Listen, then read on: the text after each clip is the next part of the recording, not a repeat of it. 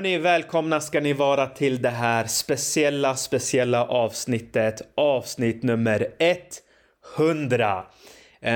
Och vi är så oerhört glada och lyckliga att vi har kommit så här långt. Det har varit riktigt kul att få göra 100 avsnitt. Vi har gjort lite fler, men vi skulle spara på det här fantastiska avsnittet, och det är såklart att vi kommer ut med det nu. Vi har låtit saker och ting marinera lite så att vi kan ta upp det nu. Och Real Madrid är ju La Liga-vinnare, Champions League-vinnare, och det är klart att vi ska prata om det och mycket annat. Med mig har jag såklart vapendragaren Bergarinho. Hur står det till med dig?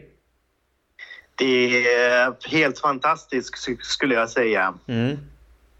Vad har du härligt gjort? Att få vara med och köra avsnitt 100 som jag verkligen längtat efter. Mm, precis. Hur har ledigheten varit hittills för dig, Bergar? Det har varit väldigt skönt. Jag har precis fått en son till. Precis. Så att ja, det är därför jag ser det är helt fantastisk tid just nu för mig. Mm. Hörru Berger, jag tänkte fråga dig. Det här brukar hända faktiskt. Men vad gör du om någon köper en Barca-kit till din son? Ja, det har ju hänt. Mm. Du vet, jag använder det oftast som när man torkar efter blöjbyte och sådär, är det bra att ha. Nej, men det har hänt, och jag har faktiskt sparat dem. Eller det är en kompis som har tagit med sig för min första son då, så fick han en Barca-kit. Det är hans namn på ryggen, så att han får ha kvar den. Jag tänker att jag tar en smygbild, och sen när han väl blir proffs i Barca så ska jag, som alla andra, säga han har alltid varit Barca-fan. Titta på bilden och släppa ut den, du vet. Så att, ja, nej. Ja, men det där är faktiskt intressant. Om man visar liksom respekten att men okej, det är någon som har köpt ändå en present och sådär, och det är lite kul. Eller tänker man så här, men nu slänger jag skiten bara. Så är det. Ja, precis. Nej, slänger gör jag inte, utan... jag var inte så himla nöjd, men jag accepterade det. Ja, men det är bra. Härligt med det. Kul att ha dig här. Pavelito har vi också med oss såklart. Hur står det till med dig, min vän? Det är helt fantastiskt efter den säsongen vi har haft, och hur sommaren har börjat. Det är gött, det är sommarlov. Man är ledig, fotbollen är fortfarande igång förstås. För min del säsongsmässigt, men annars underbart. Vad brukar du göra då när fotbollen inte finns på tv, förutom att du tränar ett fotbollslag? Vad gör man med sina dagar egentligen nu för tiden? Är det mycket att du läser Sylly som alla andra, eller vad gör man? Har du något råd och tips till folket där ute? Jag tänker ju spontant, om du är fotbollsfan så är det väl skönt att ta en paus lite ifrån hetsen och stressen. Och hänga med lite på Silly, men jag tänker framförallt ta en paus ifrån det, så suget kommer tillbaka sen efter säsongen. Men för egen del som tränare, det är ju aldrig slut för mig, utan nu är det liksom kolla om på matcher, studera dem lite närmare nu när matcherna redan har varit. Och de börjar komma ut, liksom, de finns tillgängliga nu att kolla på. Så det fortsätter för min del, jag fortsätter kolla fotboll, fasta repriser. Snyggt. Grymt. Hörni, avsnitt nummer alltså 100. Helt sjukt som sagt att vi är här. Vi är så, vi är helt glada. Det är så svårt att uttrycka sig när man har nått en milstolpe. Men vi ska försöka göra fler sådana här avsnitt, komma ut oftare. Som sagt, vi har sagt det så många gånger. Det är inte det lättaste när vi alla har våra liv och så. Men vi gör vårt bästa, helt klart. Så är det. Men nu är vi ändå här, som sagt, avsnitt 100, och vi ska ju såklart prata om det som har hänt. Vi har ju inte pratat om Champions League-vinsten, vi har inte summerat och sådär, så jag tänkte att vi börjar någonstans där, prata lite om det som har hänt, det som skedde innan. Jag tycker folk ibland kan, när utomstående pratar om Real Madrid, så kan man ibland missa vissa detaljer, att man liksom inte knyter ihop säcken, man förstår inte kanske vad som har hänt fram tills. Och ibland så underminerar man till och med det Real Madrid har gjort, och vi ska komma till botten med allt det där. Men jag tänker att vi kanske ska börja då hur det var förra säsongen. Bergarinho, vi har ju pratat mycket om förra säsongen och missnöje, och det har varit dramatiska avslut och allt möjligt, 79 olika skador och ja, och you name it, som sagt. Berätta lite, vad hände där och då? Vad hände där och då förra säsongen, om vi börjar därifrån, tycker jag. Ja, precis. Om vi går tillbaks till förra säsongen, då pratade vi om säsongen 2021. Då gick ju Real titellösa. Det var ju ett lag som krigade in i det sista, men slutade faktiskt tvåa i ligan efter Atletico och åkte ut mot Chelsea i CL-semin. Det blev också en kalldusch i Copa del Rey. Även förlust i den spanska supercupen. Så att det var en väldigt negativ säsong för Zidanes lag, och det som bromsade Real från att åtminstone vinna ligan var skadorna, som du var inne på. Det var över 60 skador. Jag har aldrig sett något liknande i hela mitt liv. Jag har kollat på fotboll i över 20 år. Så att,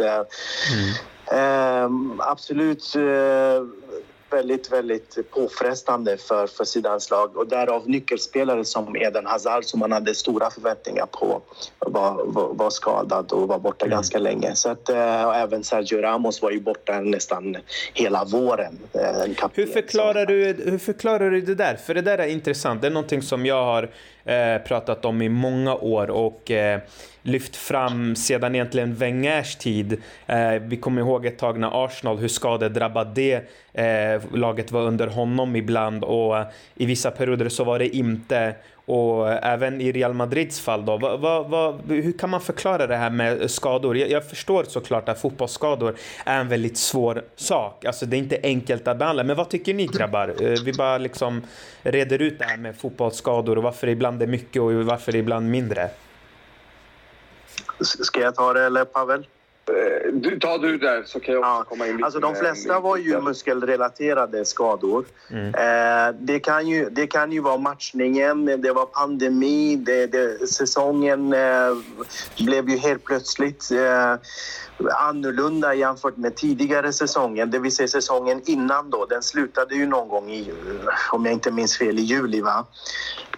Och så var det en kort sommar, och sen började ju en ny säsong därefter, och landslagsmatcher däremellan klämdes in. Så att jag tror det var väldigt mycket, det hade med matchningen att göra, men samtidigt så var det någonting som gick helt snett i Reals uppladdning. För att det här var alldeles för liksom onormalt för att kunna ändå tro att det är bara matchningen eller förändringen i just säsongen som var nyckeln, utan det var någonting som den nya franska fyscoachen Dupont, som kom in istället för Pintus, som lämnade faktiskt för Inter när Zidane lämnade,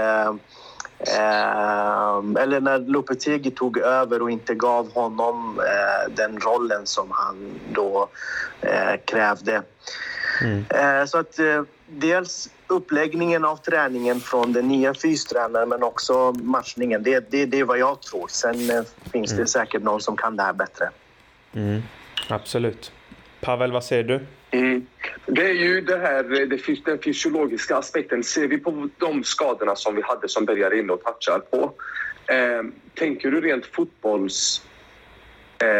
fotbollsfysiskt, så var det inte en säsong som var högbelastande för oss sett till vad det har varit innan, det som Bergar pratar om, utan allt landade i att om vi jämför då med nu, så är det att Pintus hade en klar plan med hur han skulle utnyttja spelarnas återhämtningstid och vilka typer av träningar som skulle göras.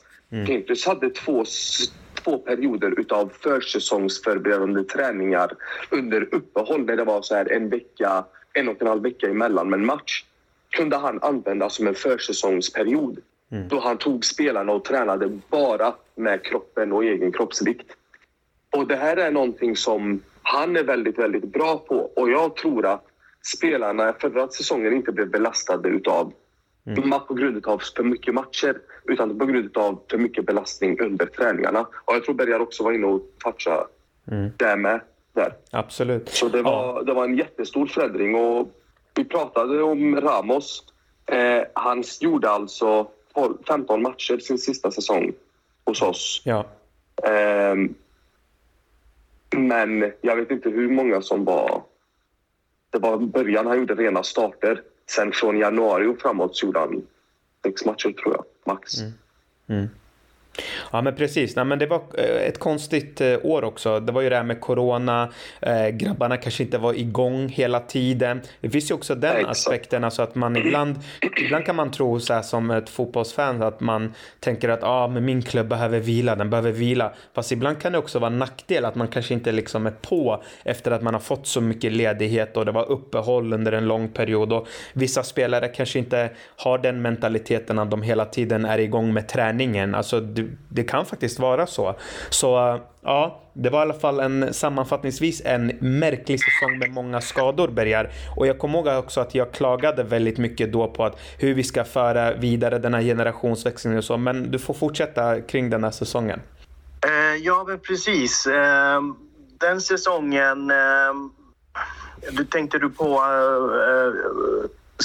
att jag går in på säsongen med Zidane igen då, att jag sammanfattar. Nej, alltså jag tänkte bara just den säsongen när vi pratade, nu när vi pratade om den säsongen, så hade jag många klagomål om att vi kanske inte hade tagit generationsväxlingen. Du och Tom, ni hade den debatten, och jag vet inte om du kommer ihåg det, men att vi behövde fasa ut vissa spelare där och då. Alltså jag bara försöker förmedla till lyssnarna vilka känslor vi hade där och då. Och en av dem var ju för min del, och vi pratade också mycket om det, att många spelare kändes liksom på slutet. Man kände att det behövdes många liksom, lite förnyelse av spelare, och Vinicius hade inte tagit sitt stora steg och så vidare.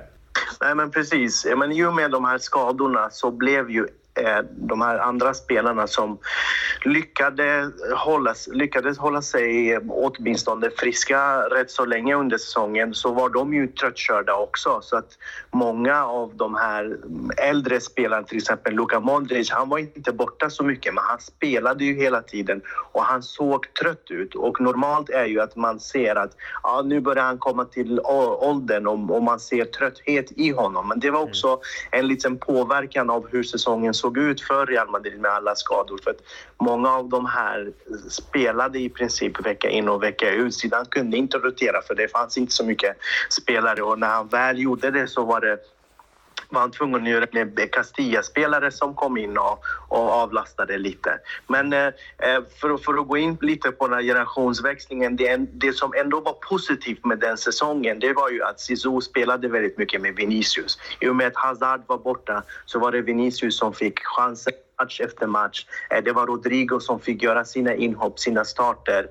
Det var också en Militao som fick sin tid när Ramos var borta under våren och faktiskt fick starta de här stora Champions League-matcherna mot Liverpool och Chelsea och Atalanta och så vidare.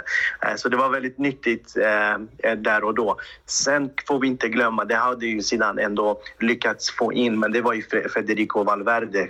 Hans genombrott verkligen var ju ändå förra säsongen. Nu när jag säger förra, då menar jag inte säsongen som var precis, utan säsongen innan.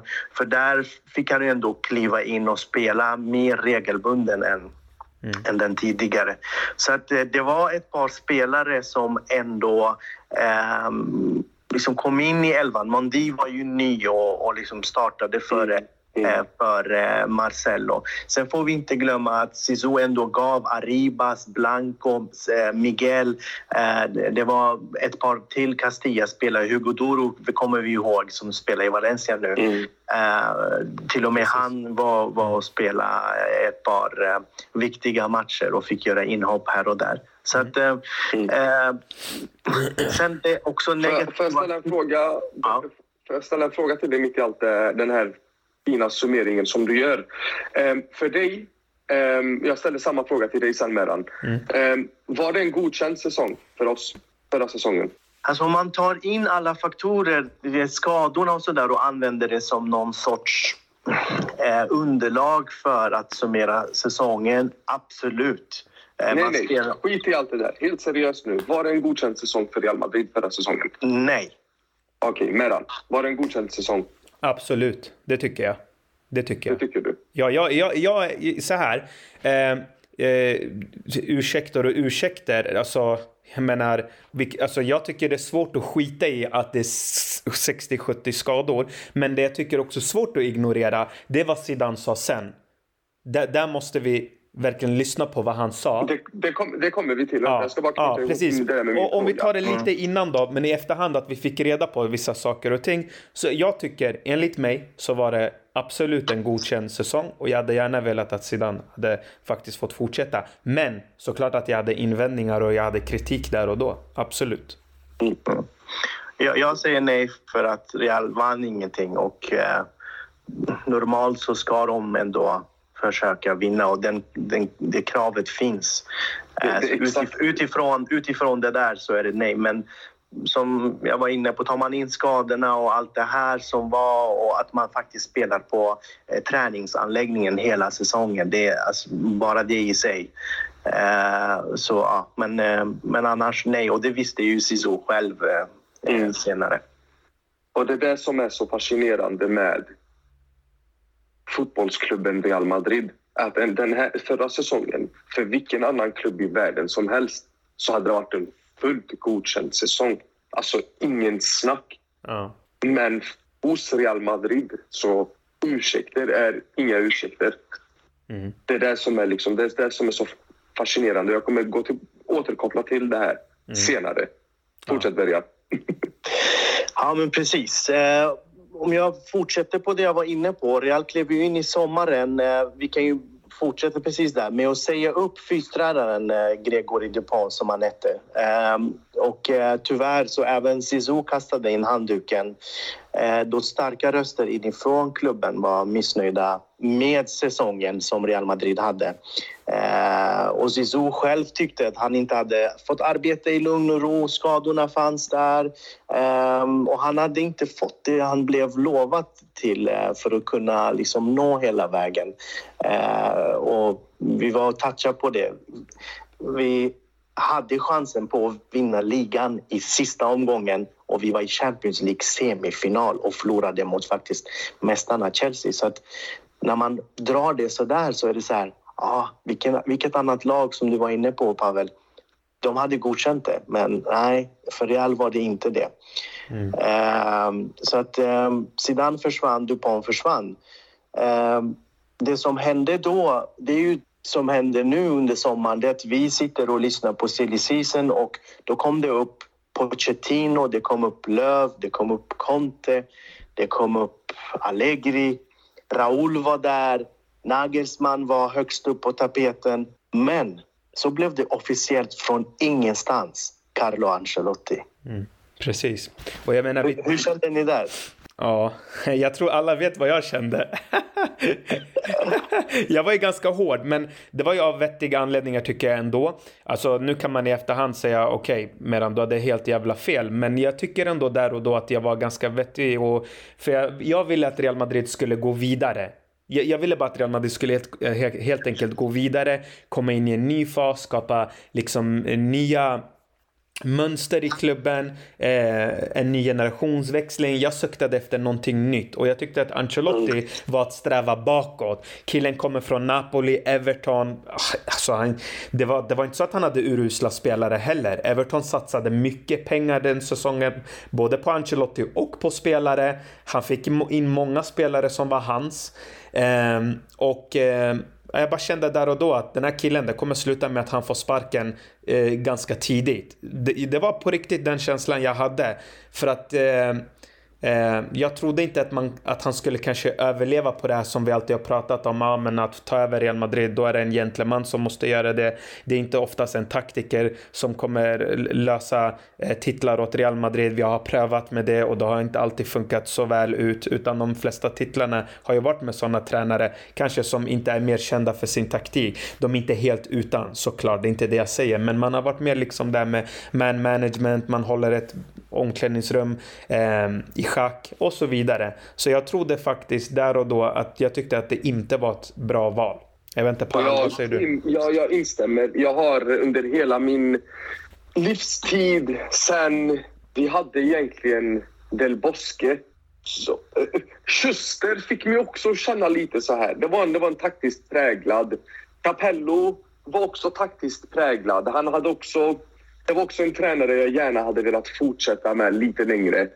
Jag har ju alltid velat ha en taktisk tränare. Jag har alltid sagt, tänk alla de här stjärnorna, får de att fungera taktiskt, hur mycket Real Madrid hade kunnat vinna. Och då refererar jag mycket till, och kollar jag mycket på Barcelona, för de lyckades ju väldigt bra med det här med, när de tog in Pep, och lyckades med det här taktiska samt som man hade liksom en Messi som var den här X-faktorn mitt i allt det här strukturerade.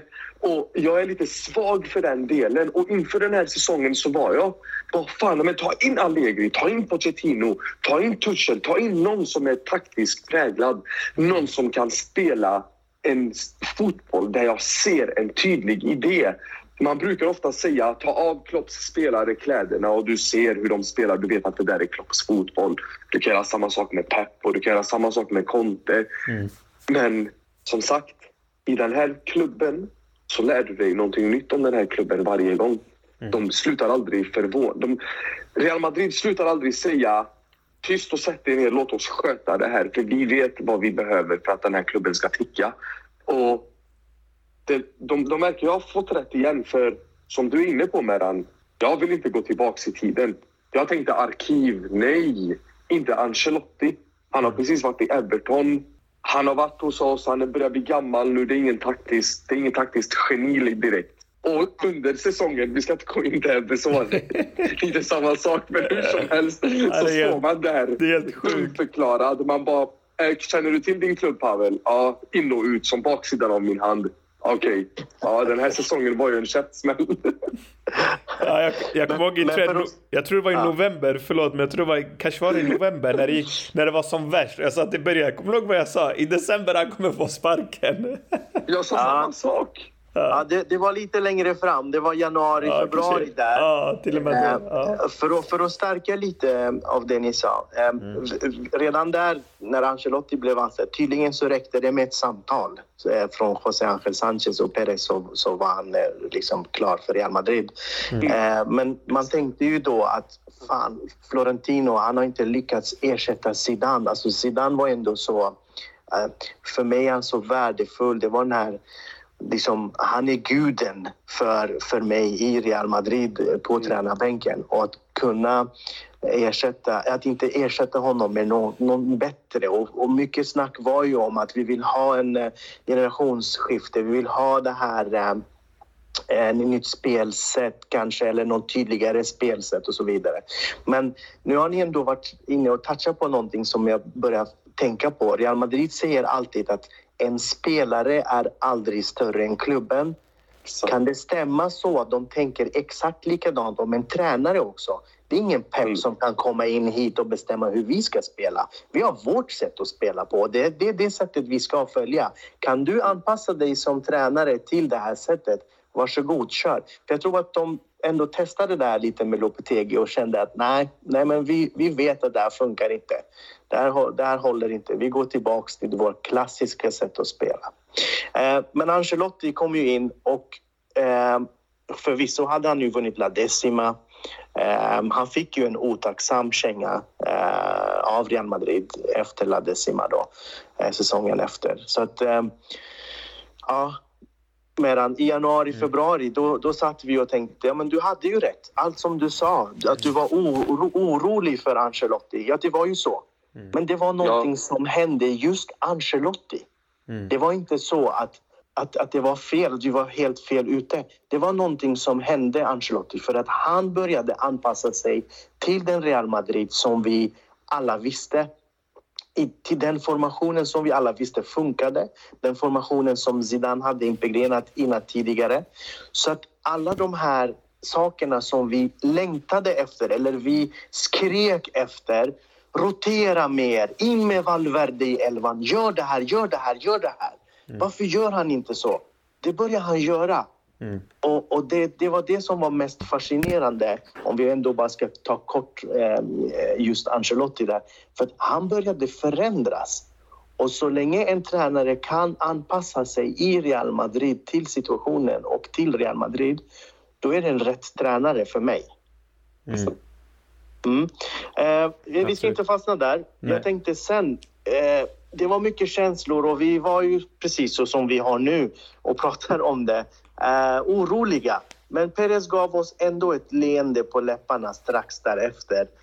När han ändå plockade hem fystränaren Antonio Pintus. Mm. Det var stora nyheter och jag minns att vi alla var glada.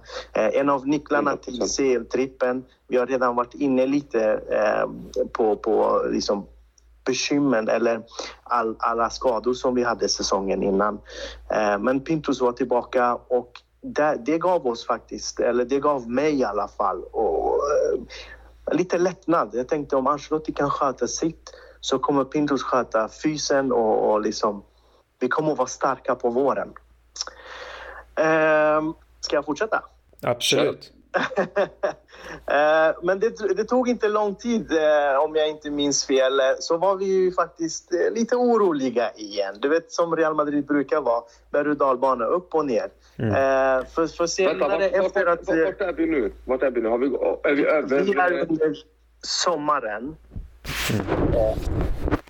I sommaren när Ancelotti har blivit anställd som ny tränare i Real Madrid. Yes. Mm. För senare då kom ju väl beskedet om att den store kaptenen Sergio Ramos inte erbjöds ett nytt 2-årskontrakt.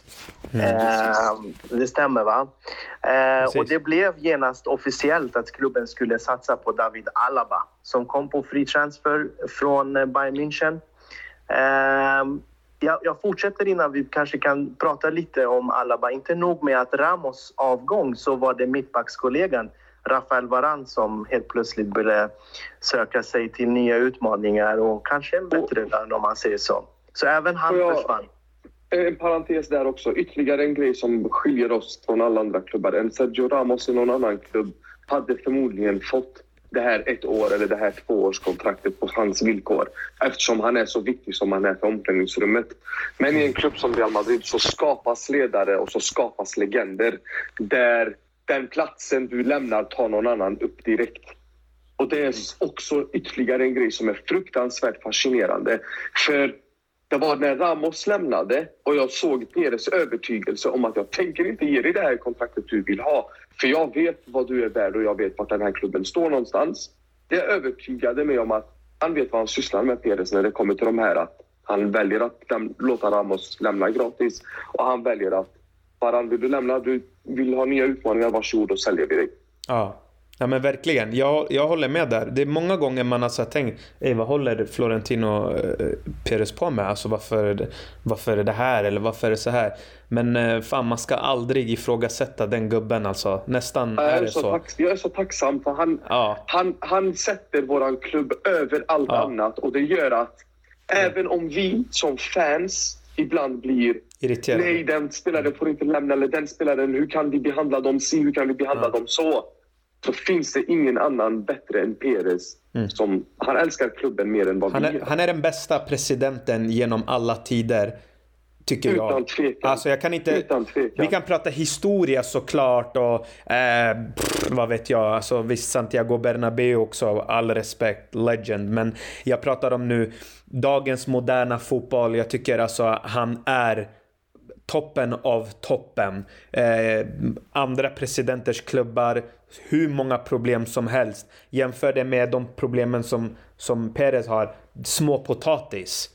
Som du säger, vi kan bli irriterade. Vi kan känna vissa saker fortfarande är fel. Än idag tyckte jag att Di Maria-bytet mot James är fel. Jag tycker det fortfarande. Men man korrigerar det, man gör det. Jag tycker fortfarande att låta Cristiano gå var fel. Men det har korrigerats, vi har gått vidare. inga problem. Så det är som du säger, man måste ibland förstå att både Perez och José Ángel Sánchez, det är två människor som jobbar hårt och de vill alltid klubben väl. Nummer ett är klubben, och det är där vi ska liksom tänka när Perez agerar i vissa situationer, det är där han lägger ribban. Och det är så när det var när Ramos och Varane lämnade Berga, för det var det du var där, och där och då kände man, oh my god, vad är det här nu? Två ska dra, Real har inte värvat det här och det här. Vad ska hända liksom? Så ja, men Florentino Pérez. Det var ju de känslorna man hade. Zidane hade gått, Ramos ska lämna, Varane blir såld, Alaba kommer in. Vi visste lite så här om att men det här är en ledare, det här är en spelare som ändå har spelat på det absolut högsta toppen i Bayern München, vunnit titlar.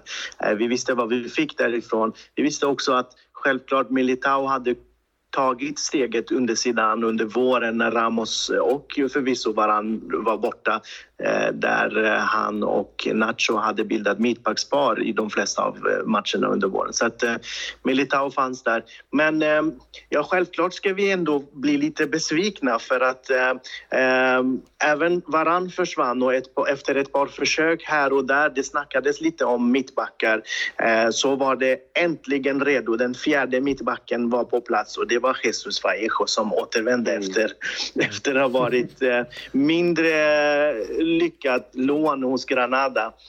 Så han av alla efter Ramos och Varane skulle bli den fjärde mittbacken i truppen. Så precis där, jag försöker förmedla till våra lyssnare att ena dagen var man glad för att Pintus var tillbaka, andra dagen så var det Ramos som försvann, och så var det lite silly nyheter om någon ny mittback här och där. Nu minns jag inte namnen så jag vill inte rabbla upp dem, men det var större och bättre alternativ än Jesus Vallejo. Så oron över det nya mittlåset samt liksom ersättarna till dem, det cirkulerade i kroppen på varenda madridista.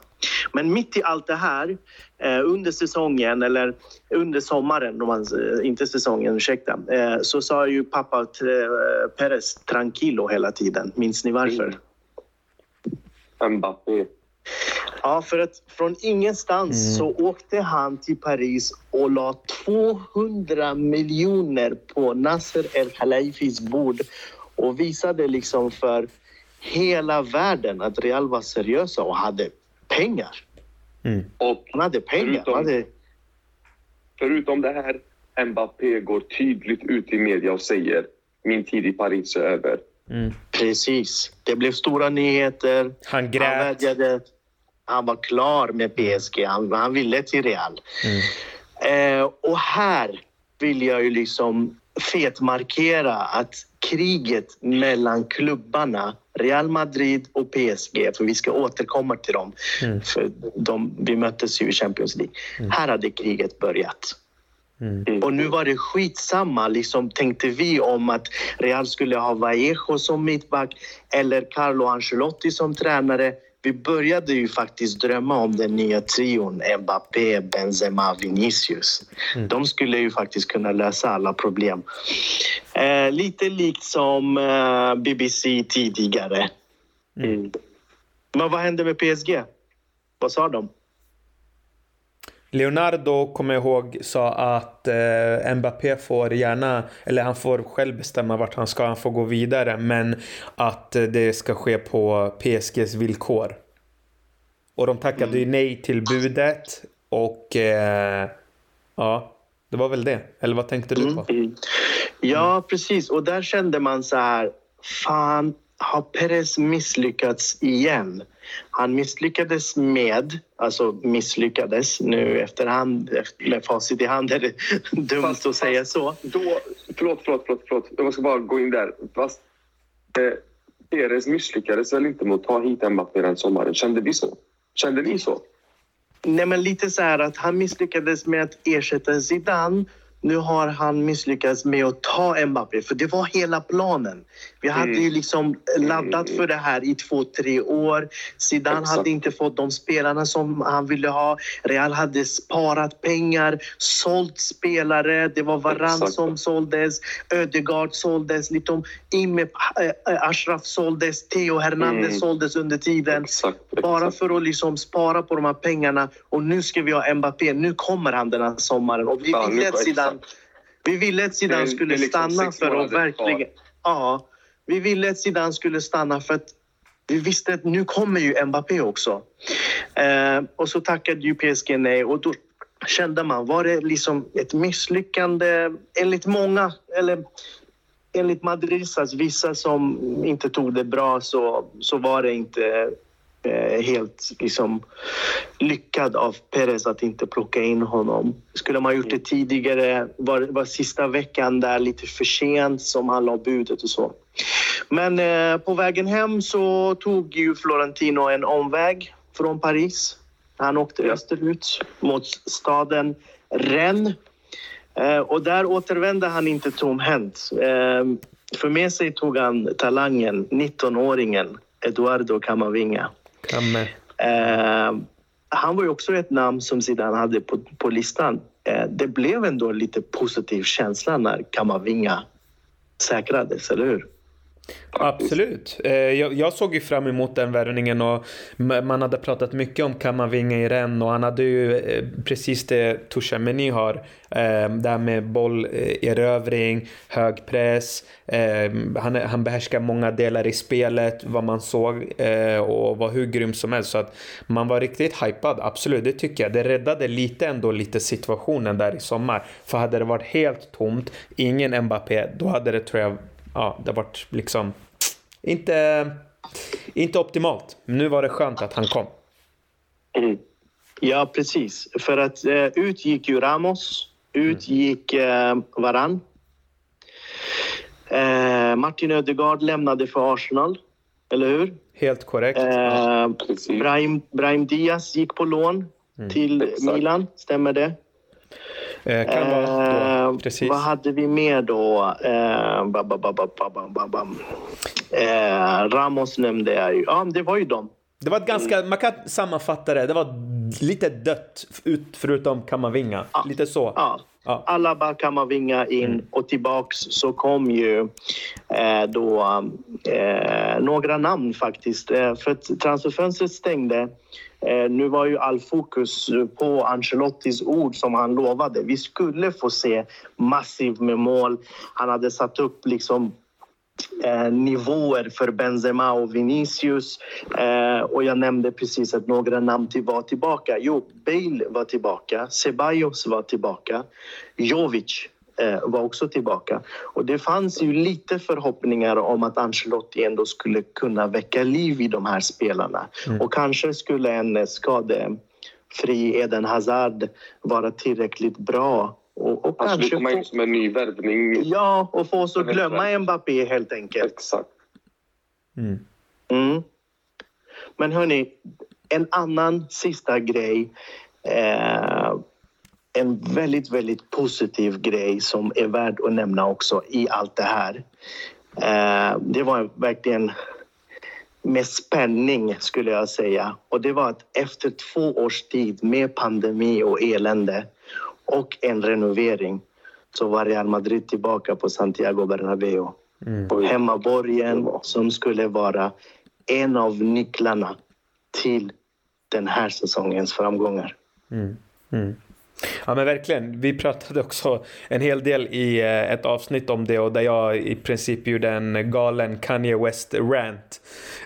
Det gick loss totalt. Jag hatar den där träningsanläggningen. Jag hatar den. Jag vill aldrig se den igen. Det är så, jag fortfarande... Nej, men skämt åsido. Alltså det var konstig känsla. Ja, men ni vet, corona, allt det där. Det var också på toppen och det var bara blä. Ja, jag vet inte. Det var någon FIFA-gubbe som irriterade mina ögon. Ja, men det var så här... bara kaos. Det är skönt att bli av med den. Och som du säger, tillbaka på Bernabéu, en annan känsla. Lagen också känner en helt annan grej. Alltså när de kom till den här Alfredo Di Stefano, det var som ett träningspass. Jag vet inte. Ja men precis. Ingen publik. Publiken var tillbaka. Mm. Så att allting förändrades. Och nu så är vi nog inne på säsongen 21-22. Mm. Verkligen. Ska vi ta det från början då till lyssnarna, eller ska vi bara gå till det heta liksom? Lite kort så kan jag ju säga att Real började bra i ligan och snabbt greppade om första platsen. 7 raka utan förlust. Det var Vinicius som liksom chockade oss alla. Mål, assister. Benzema fortsatte att leverera på den nivån han lämnade säsongen innan på. Så att, det var väldigt intressant. Ja. Nej, men det började skitbra. Det kan vi väl konstatera. Det kom ju första El Clásico hade vi. Precis. Och det El Clásico vann vi. Det El Clásico vann vi. Mål genom första. Alaba, nyförvärvet David Alaba. Precis. Och stjärnan Vasquez. Ja, just det. Vasquez var det, ja. Just det. Ja, så El Clásico vann vi och liksom, det såg ju rätt så bra ut. Förutom att i CL så kom ju en kalldusch mot Sheriff. Nykomlingarna. Just det. Men hur kände ni där och då? Så här. Okej, jag får bara, innan vi går in, vi har kommit in lite på säsongen. Det här är första gången, det är inte alls första gången. Men det här är en säsong, det är första gången på väldigt länge, på mer än 10 år i alla fall. Där jag har kommit in i en säsong med 0 förväntningar. Oavsett hur den här säsongen slutar så kommer jag i alla fall försöka radera den så snabbt som möjligt ur mitt minne. Eftersom så som det såg ut, även fast vi vann våra matcher, även fast vi tog våra poäng, kallduschen mot Sheriff kom. Jämför det här med någon annan klubb så är det okej. Det ser ändå bra ut, vi är på god väg. Vi leder ligan, vi är vidare i Champions League. Men när vi diskuterade hur säsongen såg ut, ingen av oss var glada här i. Nej. Ingen Real Madrid-fan kände på förhand att vi kommer nog kunna slåss om Champions League-titeln i slutet. Nej, utan experterna hade räknat bort oss. Andra lags fans såg oss som den svagaste motståndaren i Champions League av storlagen då. Vi själva, vi fans, såg det som en mellansäsong. För första gången jag någonsin hör Real Madrid-fans uttrycka sig så. Det var majoritet alltså. Folk var, det här är en mellansäsong. Okej, fortsätt. Ja, men du har ju helt rätt. En annan känsla däremot, Pavel, var ju att när vi inledde säsongen, ligasäsongen, så pass starkt och Barca gick som de gick och Atletico tappade ganska mycket poäng också, så kände man ändå att den här ligan måste vi ta. Den måste redan plocka. Vi hade också en förhoppning om en inhemsk trippel också, att kunna ta Supercupen och Copa del Rey också, för det här var... Real var så pass starka att de skulle kunna göra det. Och precis som du var inne på, vi förlorade mot Sheriff, men vi hade liksom 20 avslut på mål och hade 75% bollinnehav. I många andra klubbar så är det där precis så man ska spela fotboll. Men här förlorade vi och vi var inte så nöjda. Men sen började ju de ändå trappa upp lite grann. Och mötena mot Inter var avgörande. Slog ju Shakhtar 2 gånger.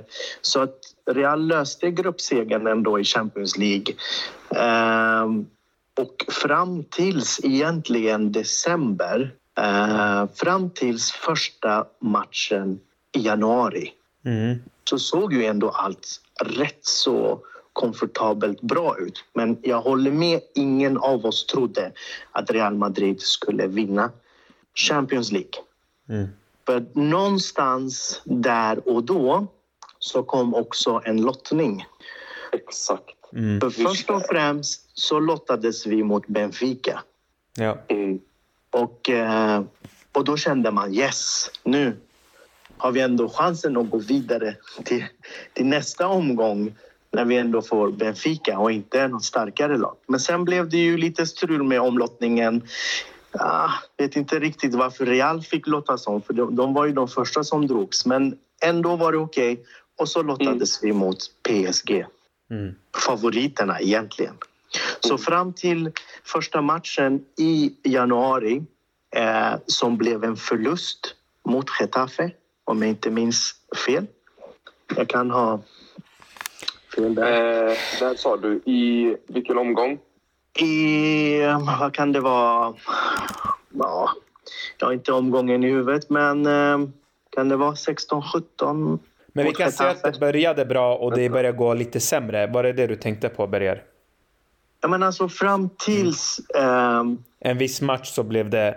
Första matchen i januari så såg ju det mesta bra ut för Real Madrid. Mm. Men varför jag nämner just det här, för vi såg ett mönster i Real Madrid under Ancelottis tidigare år. Mm. För vi hade sett Ancelotti göra det... Vad sa du? Det Getafe, vi förlorade med 1-0 borta.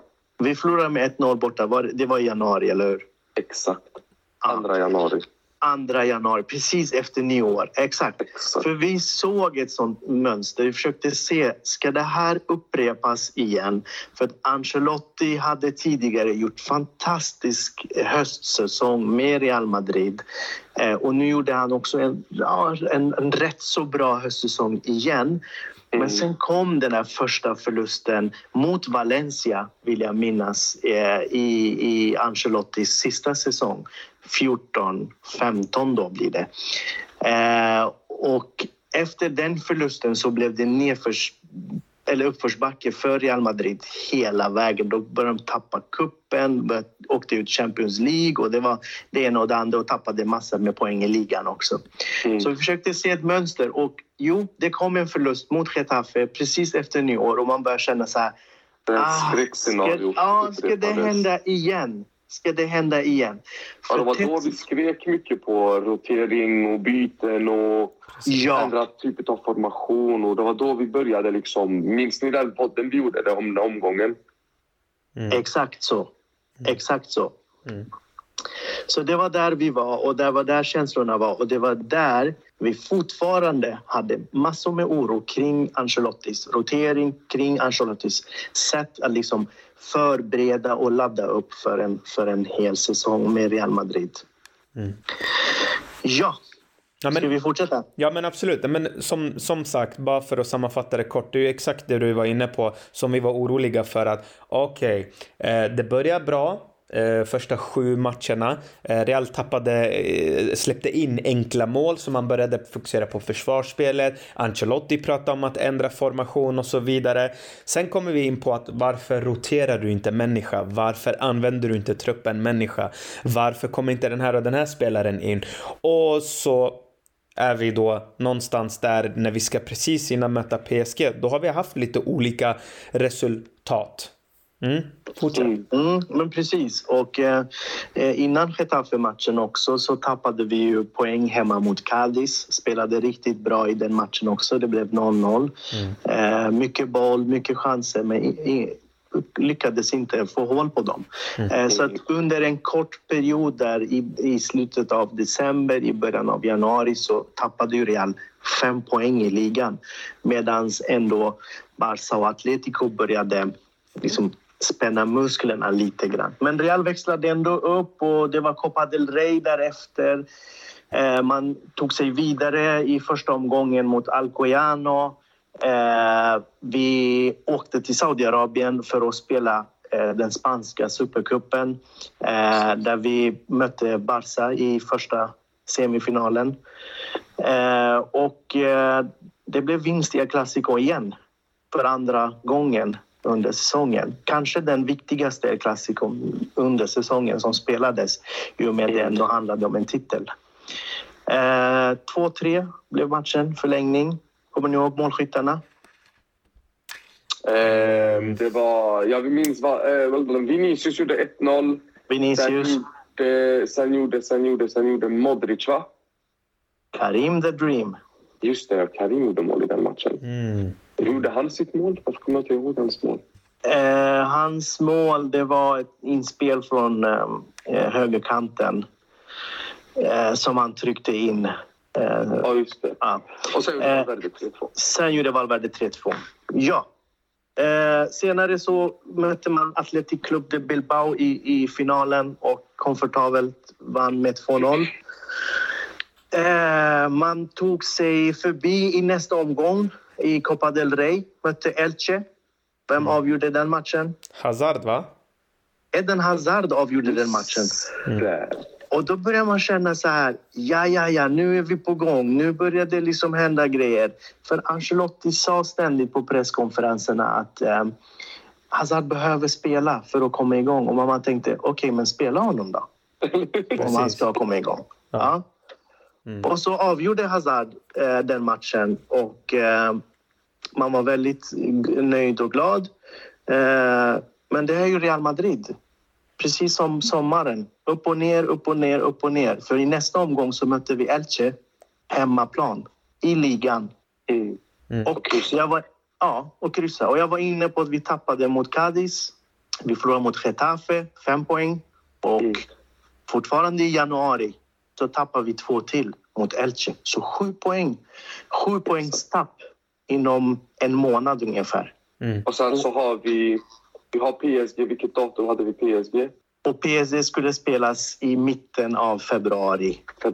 Och innan det så har vi även en platt match mot Granada där vi bara vinner med 1-0 hemma. Exakt. Och sen innan det... Real.